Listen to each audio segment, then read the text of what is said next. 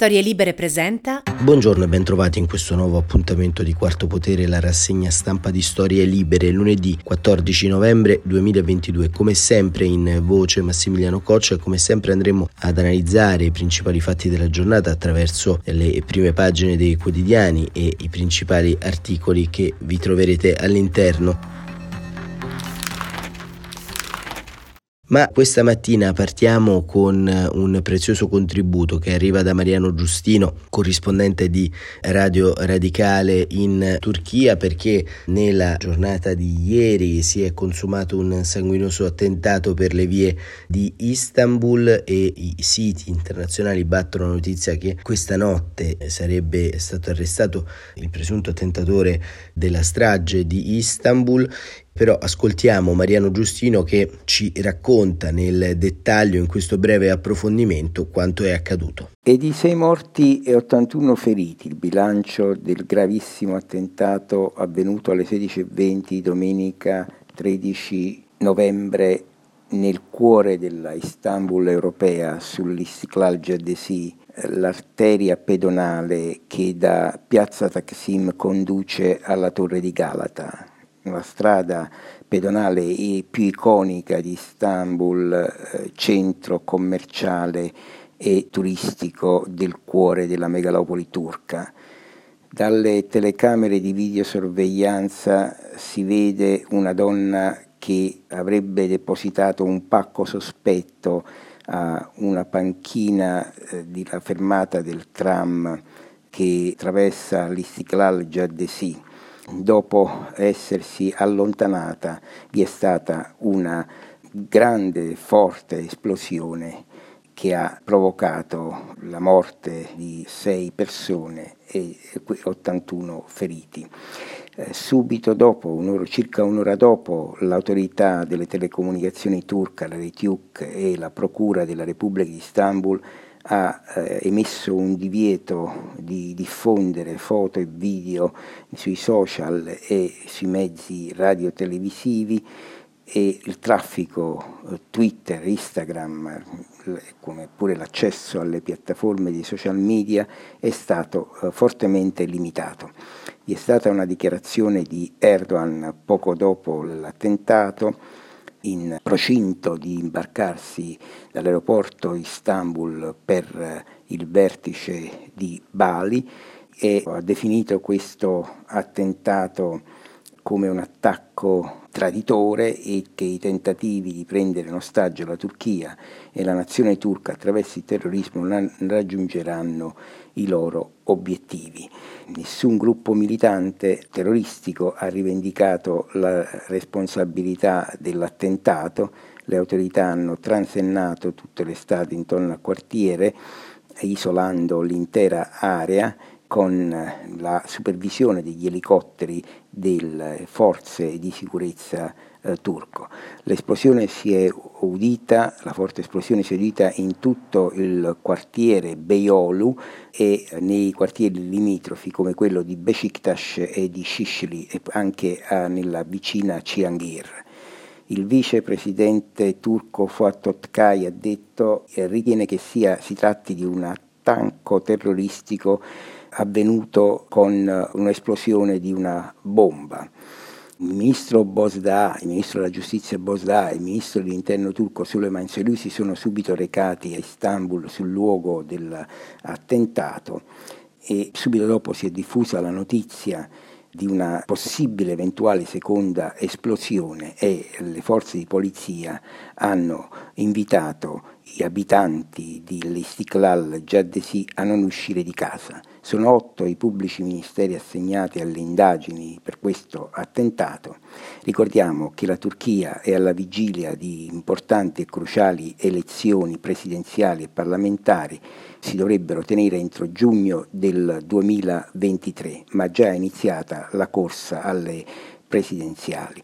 Inoltre la Turchia, ricordiamo che è impegnata nel eh, conflitto in Siria e che occupa gran parte del nord della Siria, in particolare il nord-ovest, dove sostiene forze eh, ribelli anti-Assad. Che recentemente è impegnata a riorganizzare le forze di opposizione su alleate nelle sacche di territorio siriano conquistate tra il 2016 e il 2018 con le operazioni Ramo d'Olivo e Scudo dell'Eufrate, aree situate a nord di Aleppo. In sostanza Ankara vuole riorganizzare eh, le forze di opposizione siriana su alleate perché sono, queste sono attraversate da faide interne che tra i vari gruppi gruppi che formano la galassia del cosiddetto esercito siriano libero e per renderle più disciplinate e in grado di contrastare la minaccia dell'organizzazione qaedista Hayat Tahrir al-Sham che controlla gran parte della provincia nord-occidentale di Aleppo. Ankara qualche giorno fa aveva lanciato un ultimatum ad Hayat Tahrir al-Sham, la forza qaedista in Nord Siria, per disciplinare le fazioni disordinate che sta sostenendo e per invitare, per chiedere a questa organizzazione qaedista di ritirarsi da Afrin. Ayat Tahrir al-Sham si è ritirata da Afrin, ma sembrerebbe che sta continuando a mantenere alcune formazioni nascoste all'interno della provincia nord-occidentale della Siria, al confine con la Turchia. E questo potrebbe appunto essere una indicazione per la pista degli inquirenti turchi, perché potrebbe l'attentato provenire da formazioni eh, estremiste radicali islamiche come la forza qaedista di Ayat Tahrir al-Sham.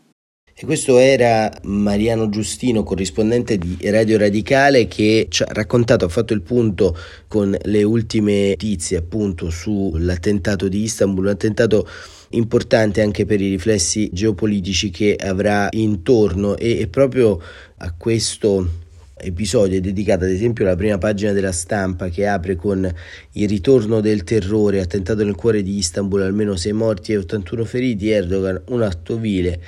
gli inquirenti cercano una donna e questo è diciamo quanto titolava appunto eh, la stampa questa mattina. E ancora il Corriere della Sera invece decide un'apertura sulla eh, questione degli sbarchi, sbarchi con scontro più duro, Parigi e Berlino all'attacco, il governo andiamo avanti ma ne rispettiamo gli accordi. E nel taglio centrale anche il Corriere della Sera racconta della bomba a, di Istanbul, bomba nel cuore di Istanbul è terrorismo e Libero invece sceglie di aprire con un'intervista al sottosegretario della presidenza del Consiglio Fazzolari, vi racconto il decreto che fermerà le navi ONG e il giornale, le ONG spaccano l'Unione Europea, il Fatto Quotidiano, il reddito di cittadinanza ha già aiutato 5 milioni di poveri, senza c'è la Caritas, l'intervista al presidente dell'Inps Tridico, la verità, frode, la procura, UE indaga sui vaccini e nel taglio centrale c'è appunto invece il, eh, una sorta di inchiesta della verità da Soros a Bill Gates ai Kennedy, ecco chi finanzia i teppisti verdi, si riferisce ovviamente ai movimenti per l'ambiente. Il tempo, pugno duro sui sbarchi, il messaggero, eh, strage nel giorno di festa e nel taglio basso migranti 100 miliardi dall'Unione Europea e domani il quotidiano diretto da Stefano Feltri apre con il proseguo dell'inchiesta sulla pedofilia nella Chiesa, l'8 per 1000 finanzia i preti pedofili. Il mattino nessuna guerra con Parigi è il virgolettato di una dichiarazione del ministro Matteo Piantedosi nella sua Erpinia. Sui migranti avanti decisi ma è necessario un percorso comune la richiesta del governo dell'Unione Europea per l'Africa 100 miliardi, Parigi attacca ancora, Italia perdente. E ancora il resto del Carlino, pensione anticipata è la regola del 2023 e poi il foglio con il numero monografico eh, del lunedì parla di Letizia Moratti, regione e sentimento. E queste sono le, le prime pagine dei quotidiani, come vedete ampio spazio alle questioni migratorie e soprattutto alle questioni relative alla politica estera con questo attentato che si è consumato in uh, modo molto cruento all'interno di una giornata di festa ad Istanbul, ma diciamo c'è anche il grande tema relativo al appunto alla cosiddetta eh, questione Italia-Francia e soprattutto al ricollocamento dell'Italia all'interno di uno scacchiere geopolitico complesso come quello del Mediterraneo, eh, perché, perché in questi giorni si assiste davvero ad una bruttissima piega in tutto ciò, perché al di là del litigio con la Francia, l'Italia sembra aver eh, spostato il suo asse di alleanze e si sta di fatto come dire, creando una sorta di Visegrad del Mediterraneo con la Grecia, Malta, eh, Cipro, insomma la cosiddetta Europa di seconda fascia, quell'Europa che sostanzialmente eh, non è decisiva nei tavoli che contano e cerca di infastidire i manovratori. E anche di questo parla l'editoriale di Alessandro De Angelis, la non strategia dell'Italietta. Se non ci fossero andrebbero inventate le dichiarazioni come quelle del portavoce dell'Eliseo su Giorgia Meloni, perfette per un governo che ha scelto un remake del Conte 1 sulla battaglia navale, l'egoismo europeo cui contrapporre il pugno di ferro italiano. In mancanza di Italia-Francia ai mondiali la curva si esalta e i sondaggi si gonfiano ancora di più in assenza di una politica alternativa con qualche proposta oltre lo sdegno. Peccato però che strategicamente è un problema per l'Italia proprio perché non è una strategia. Il Consiglio europeo dei ministri degli esteri di oggi torna all'Italietta in versione sovranista che invece di mettere in campo un disegno per gestire le cause portando l'Europa in Africa, lì dove ci sono i russi e i turchi, litiga sugli effetti facendo asse con Malta, Grecia e Cipro. E nel momento in cui abbassa lo sguardo in ottica domestica si espone su tutti gli altri dossier che suggerirebbero di vedere l'isolamento nelle dinamiche europee, non giova sulla riforma del patto di stabilità arrivata nel momento più delicato che, recependo sostanzialmente la proposta Draghi-Macron, dà spazio alla Commissione di negoziare con vari paesi un percorso sul debito, tema su cui siamo particolarmente esposti, e non giova sul PNRR, qui abbiamo la quota più grande dei 15 paesi che hanno chiesto una rimodulazione con uno spettro di forconi da crisi energetica e aumento delle materie prime. E se sul patto di stabilità c'è solo da perdere con l'irrigidimento dei francesi, è altrettanto rischioso introdurre elementi di criticità nei rapporti con la Germania, che pure sta cercando una sponda con l'Italia nell'ambito di una fase delicata dei suoi rapporti con la Francia.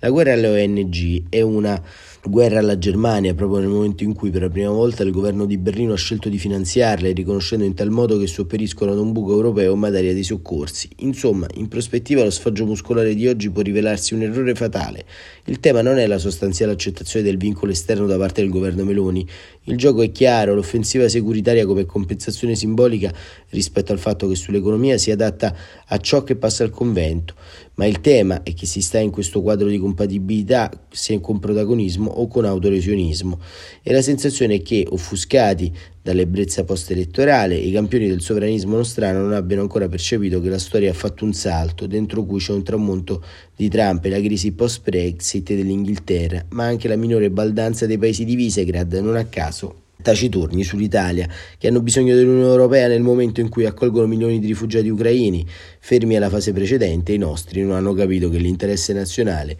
si difende fuori dai confini e appunto questa come dire, analisi eh, sostanziale intorno al, alla strategia fallimentare eh, sia in prospettiva che in ottica di geopolitica di prossimità è certamente pericolosa.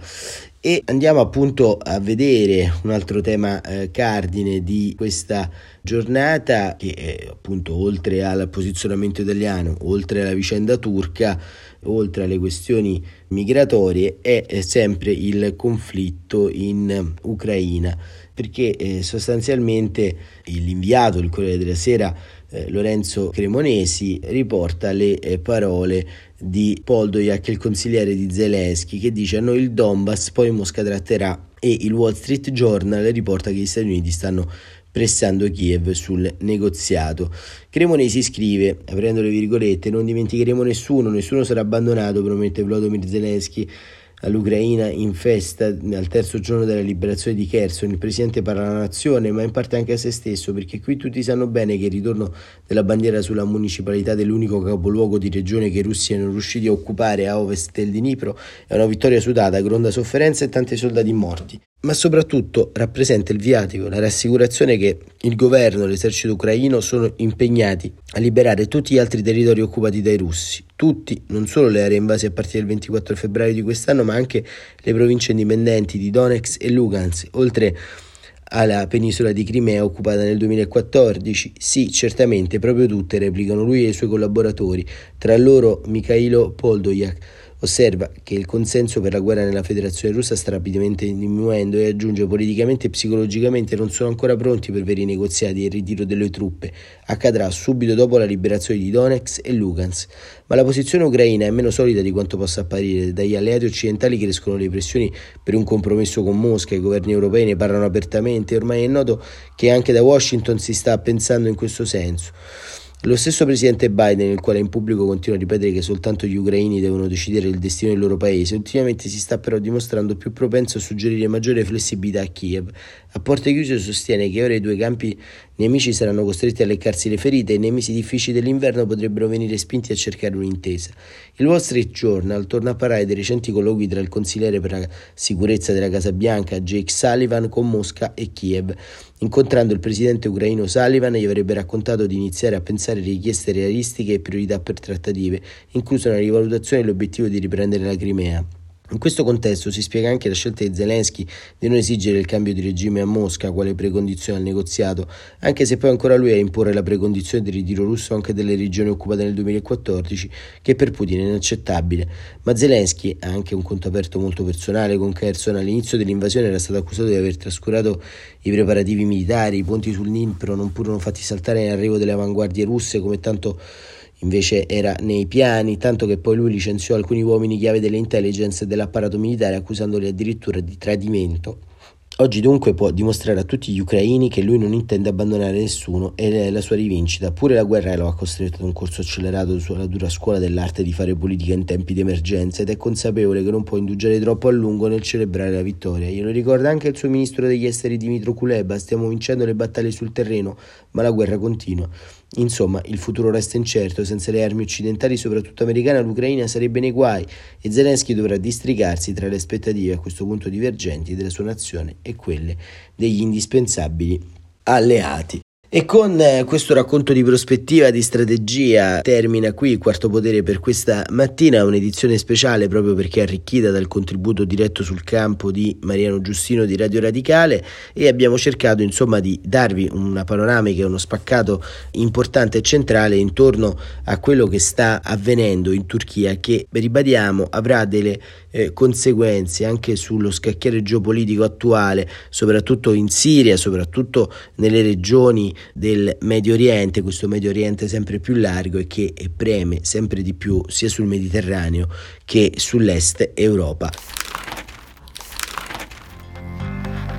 Per oggi è tutto, grazie davvero. Quarto Potere torna domani mattina, come sempre, alle 7.45. Grazie e buon inizio di settimana a tutte e a tutti.